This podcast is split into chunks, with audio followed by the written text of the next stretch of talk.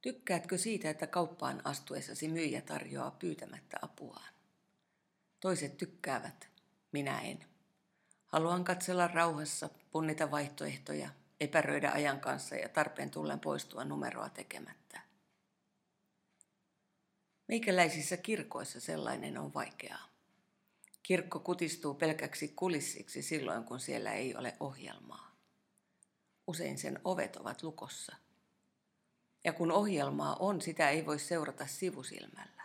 Sitä varten pitää asettua penkkiin. Väkimäärästä pisteitä keräävä pastori suhtautuu meihin tulijoihin ylilempeästi. Kiitos kun tulitte, hän sanoo, kuin kirkko olisi enemmän hänen kuin meidän. Lapsena luin uudestaan ja uudestaan pienestä Samuelista, joka asui kirkossa. Siinä maassa ja siinä uskonnossa kirkkoa sanottiin pyhäköksi.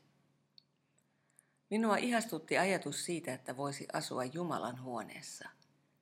Nukkua kirkon lattialla niin kuin Samuel pyhäkoulun kuvataulussa. Jo kymmenvuotiaana voi tulla onnelliseksi ajatuksesta, että saisi omistautua jollekin suurelle.